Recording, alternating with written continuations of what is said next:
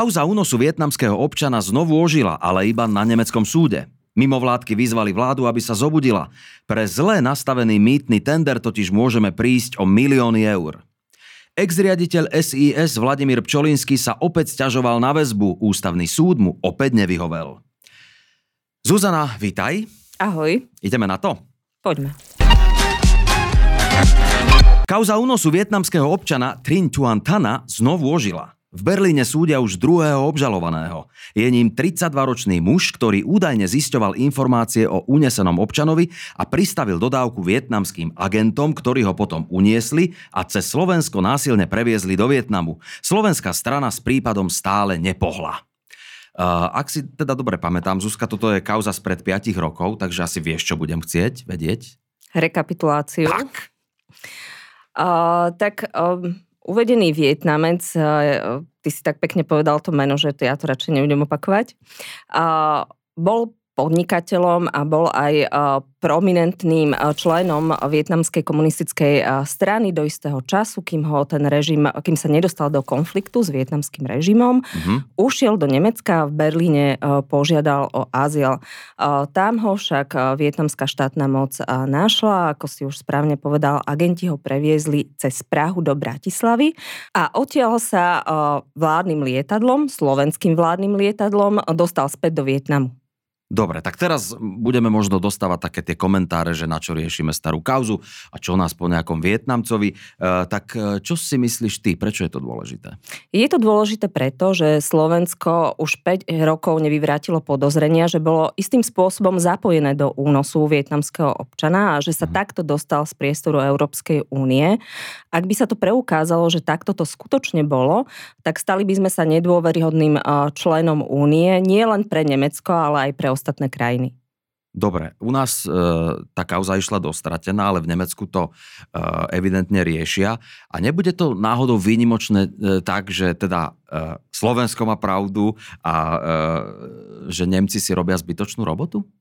Nemyslím si, a nie, že si to nemyslím ja, ale napríklad ani obhajcovia tohto vietnamského občana.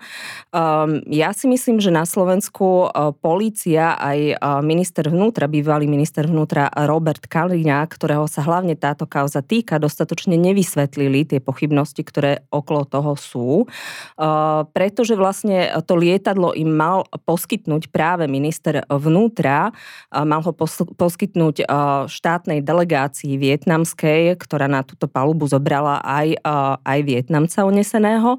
A sú okolo toho rôzne medializované informácie, napríklad, že sme mali podviesť aj Polsko, pretože na prelet cez polské územie sme potrebovali ich súhlas. Oni ho najprv odmietli udeliť, až následne, keď bol do zoznamu dopísané aj meno ministra Kaliňáka, ktorý ale týmto lietadlom vôbec neletel, tak ten súhlas udelili. Čiže je tu rôzne pomerne veľa e, pochybností, podozrení okolo tejto kauzy, e, ktoré sme ešte nedokázali vysvetliť. E, mňa súkromne ma tak zaujíma jedna otázka, že, že prečo by ministrovi vnútra, teda bývalému ministrovi vnútra pánovi Kaliňakovi, tak veľmi záležalo na tom, aby nejakého Vietnamca skrátka uniesli vládnym špeciálom? Tak ja samozrejme nechcem pána ministra podozrievať. On sám tvrdí, že s tým nemá nič spoločné, avšak bol tu jeden podnikateľ vietnamského pôvodu, ktorý žije na Slovensku, pán Kvang, a ten bol poradcom premiéra Roberta Fica. Ten mal byť prítomný aj na tej údajnej vietnamskej návšteve, ktorá potrebovala to naše lietadlo. Čiže tam môže existovať nejaké, nejaké prepojenie, že chceli mať nejaké dobré vzťahy, mhm. možno v súvislosti súvislosti s nejakým obchodom, alebo, alebo to sprostredkoval práve tento poradca? No ja viem aj, že do tejto kauzy je zapletený nejakým spôsobom aj bývalý prezident, pán Andrej Kiska. Môžeš nám to tak ozrejmiť, že ako a prečo? Pán prezident pred niekoľkými dňami, bývalý pán prezident pred niekoľkými dňami zverejnil informáciu, že teda mu o jeden z ochrankárov v minulosti povedal, že od nás, teda z Bratislavy, uniesli vietnamského občana a že s tým má niečo spoločné bývalý minister Robert Kaliňák. On však, ako povedal, vtedy s tou informáciou nevedel presne, ako naložiť, mm-hmm. pretože nedôveroval SIS ani polícii. Tie boli v tom čase v rukách Smeru ako vládnej strany a on teda neveril tomu, že tieto informácie dokážu preveriť a vyšetriť. Neskôr vlastne vyplávali tak či tak na povrch aj keď polícia mohla tušiť, že prezident tieto informácie má, tak ho nevypočuli. Keď sa ozval, tak prišla informácia z polície, že si teda bývalého prezidenta predvolajú a že vykonajú s ním výsluch. Čiže policajti vypočúvajú iba tých, e, ktorí sa sami prihlásia. To takto má fungovať? Nemalo by to takto fungovať. E, postup orgánov činných v trestnom konaní, to znamená policia, prokuratúry už v minulosti preverovala aj generálna prokuratúra. Máro Žilinka krátko po svojom nástupe však povedal, že je všetko akoby v poriadku a že nič e, neukazuje na to, že Slovenská republika alebo Slovenská strana sa úmyselne účastnila tohto únosu. Každopádne ten prípad je stále otvorený, dozoruje ho Krajská prokuratúra v Bratislave. Tá tvrdí, že vyčkáva na nejaké informácie zo zahraničia, na nejakú medzinárodnú spoluprácu a preto sa ten prípad nehýbe tak, ako napríklad v Nemecku. Dobre, a máš pocit, že sa to niekam pohne? Je nejaká šanca, že sa to pohne? No, ja si myslím, všetko bude súvisieť napríklad aj s tým, ako bude prebiehať ten proces v Berlíne, či ten človek, ktorého súdia za účasť na únose, bude mať aj nejaké informácie napríklad o tom, ako to bolo vlastne so Slovenskom, ako sme, sa na tom, ako sme na tom participovali, či to na tom súde v Berlíne odznie a uvidíme teda, že, že či tá krajská prokuratúra v Bratislave dostane tie informácie, o ktoré, o ktoré žiada a, a akým spôsobom bude ten prípad napredovať. Prípadne, že či ho ovplyvní napríklad aj svedectvo ex-prezidenta Kisku. Uh-huh. A máme nejaké informácie o tom chudákovi v tom Vietname? Žije alebo, alebo čo je s ním? Dostal dva doživotné tresty. čiže aj v ďalšom živote si, by si mal odpikávať trest a je momentálne vo väzení.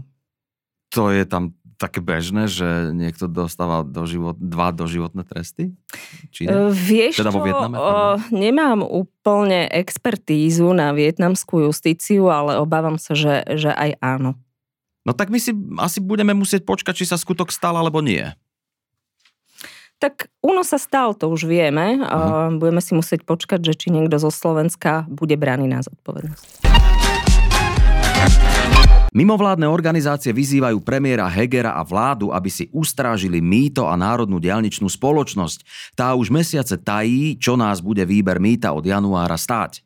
Mýtne poplatky platia kamióny a autobusy za jazdu po našich diálniciach. S poplatkou by sa mala platiť zároveň oprava ciest, no takmer polovica vybraných peňazí končila na účte súkromnej firmy. Nevýhodná zmluva z čia Smeru končí 31. decembra. O tom, že nová bude pre nás výhodnejšia, mimovládky pochybujú. No, ja len či tomu dobre rozumiem. Jedna vláda urobí chybu. Druhá vláda ide tú chybu zopakovať. Vy chybu nájdete, vy ich na ňu ešte aj upozorníte a aj tak je možné, že ju urobia znovu? Zdá sa, že áno. A neboli sme to iba my, čo sme upozorňovali na to, že zmluva s prevádzkovateľom mýta s súkromnou spoločnosťou SkyToll je predražená, že štát prichádza o desiatky miliónov eur. Boli to aj predstavitelia tejto vlády ešte v čase, keď boli v opozícii a potvrdil to aj Najvyšší kontrolný úrad, nezávislý orgán, ktorý kontroluje hospodárenie s peniazmi.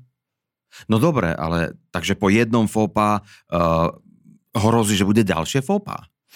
Um, áno, pretože uh, nové vedenie uh, Národnej diálničnej spoločnosti a rezort dopravy, uh, ktorý vlastne zodpovedá za túto spoločnosť, uh, vypísali tender, ktorý uh, nebol dobrý. Uh, z neho včas a transparentne nevyšiel nový dodávateľ a tým pádom budú nútení predlžiť dnes platnú podľa nás nevýhodnú zmluvu s tým, že hovorí sa o predlžení o jeden rok, ale mhm. nie je jasné, nie je známe ani, ani cena, ani aké budú, aké budú podmienky. No dobre, ale prečo si to vy mimo vládky myslíte? Možno, že do toho nevidíte až tak úplne. Je pravda, že do toho nevidíme tak, ako by sme chceli, pretože Národná diálničná spoločnosť nám tají informácie. My sme si vyžiadali analýzy a ďalšie veci, aby sme mohli k tomu zaujať stanovisko. Národná diálničná spoločnosť nám to napriek tomu, že na ňu platí infozákon, neposkytla ale aj tie informácie, ktoré existujú, tak nám dovolujú si urobiť tento názor. Je to napríklad právna analýza ministerstva financií, ktorá tvrdí, že vlastne NDSK nepostupovala vo verejnom záujme, keď nevyužila tzv. opciu v zmluve, čiže možnosť, aby vlastne ten systém od toho Skytolu prevzala, mhm. pretože sme za neho už zaplatili dosť na to, aby sme teda nemuseli Skytolu ďalej ďalej platiť. No a môžeme si tak skúsiť namodelovať dve e, situácie, že ako by to vyzeralo, e, keby štát uzavrel výhodnú zmluvu a keby štát uzavrel nevýhodnú zmluvu. No, nevýhodnú zmluvu máme teraz, ako si správne spomenul, polovica, viac ako polovica peňazí, ktoré vyberieme z mýta, ide súkromnému prevádzkovateľovi mm-hmm. a menej ide na opravu ciest, po, ktoré, po ktorých všetci jazdíme. Výhodná zmluva je to, čo majú všade inde v Európe. Európsky priemer je viac ako 70% peňazí z výberu mýta ide štátu na opravu ciest a na verejné účely a len menej ako 30% ide tomu súkromnému prevádzkovateľovi. No dobre, dobre, ale tak budem teraz tak trošku naivný, ale prečo by uh, sa vláda nesnažila o to, aby to bol ten, ten dobrý prípad? Oni teraz tvrdia, že sa snažia o to, aby uh, tú zmluvu do budúcnosti, uh, do budúcnosti uh, zlepšili, aby uh-huh. dohodli so Skytolom lepšie podmienky a že na konci roka uvidíme, že ten výber mýta bude efektívnejší a bude pre štát lepší.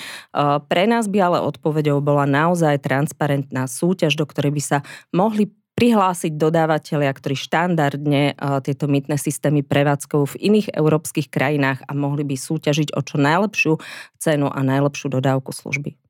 A na tú vašu výzvu e, niekto reagoval, alebo ste zbytočne minuli energiu? Zatiaľ iba hovorkyňa NDS volala kolegyni a nahnevanie protestovala proti tejto výzve, ale žiadnu inú reakciu sme nedostali. Ústavný súd nevyhovel ďalšej sťažnosti ex-riaditeľa SIS Vladimíra Pčolínskeho na to, že ho stíhali vo väzbe. Ide už o tretie rozhodnutie ústavného súdu, ktorým bola potvrdená ústavnosť väzobného trestného stíhania. To znamená, že každé väzobné rozhodnutie v tejto trestnej veci prešlo testom ústavnosti uviedla k rozhodnutiu špeciálna prokuratúra. Dôvody na stíhanie celkovo potvrdilo 15 sudcov na všeobecných súdoch a ústavnom súde. Pri pánovi Pčolínskom generálny prokurátor použil známy paragraf 363, vďaka čomu sa jeho prípad na súd nakoniec nedostal. E, počkaj, čiže 15 súdov, 15 sudcov, pardon, 15 sudcov potvrdilo, že boli dôvody, aby pána Pčolinského stíhali väzobne, ale ten prípad sa ďalej nevyšetruje? Tak to je? Ak ťa môžem trošičku opraviť, tak nie je to úplne tak, pretože je síce pravda, že pán generálny prokurátor zrušil pravoplatné uznesenie o obvinení pána Pčolinského, ale e, polícia a úrad špeciálnej prokuratúry to nevzdal. Ďalej ten mhm. prípad vyšetroval a dokonca aj podal obžalobu na špecializovaný trestný súd. E, ten však pre nejaké procesné nedostatky e, obžalobu vrátil, čiže teraz to vlastne prokurátor pravdepodobne dopracuje alebo bude sa snažiť tie nedostatky odstrániť a podať obžalobu znova. A čo to bol za prípad? Prečo sa, prečo sa pán Pčolinsky vôbec dostal do väzby? Uh, bolo to preto, že uh, pán Mako, čo je bývalý šéf kriminálneho úradu finančnej správy, dnes uh, spolupracujúci svedok obvinený vo viacerých prípadoch, policii um, povedal, že vlastne Zoroslav Kolár, čo je známy podnikateľ, mu odovzdal obálku so 40 tisícmi eur, ktoré on mal dať námestníkovi SIS pánovi Beňovi, bývalému námestníkovi a ten tieto peniaze ako úplatok mal vlastne rozdeliť 20 tisíc si nechať, alebo čas si nechať a mhm. čas dať pánovi Pčolinskému. Mali za to zabezpečiť, že SIS prestane monitorovať, prestane odpočúvať pána Kolára. Pán Kolár doznal, že odovzdal obálku zo 40 tisíc eur pánovi Makovi. Pán Mako sa tiež priznal. Aj pán Beňa sa priznal a tiež povedalo, že vlastne peniaze, čas peniazy odovzdal pánovi Pčolinskému. Tento však popiera, tvrdí, že žiadne peniaze od Borisa Beňa nevzal. V skutočnosti média však písali, že, že naozaj k tomu došlo, že Siska prestala Zoroslava Kolára odpočúvať.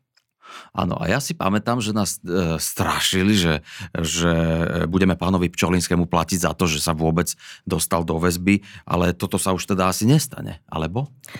Tak keď ústavný súd e, povedal opakovane, že to väzobné e, stíhanie nebolo porušením jeho nejakých e, osobných práv, tak by pravdepodobne nemal tie peniaze vysúdiť.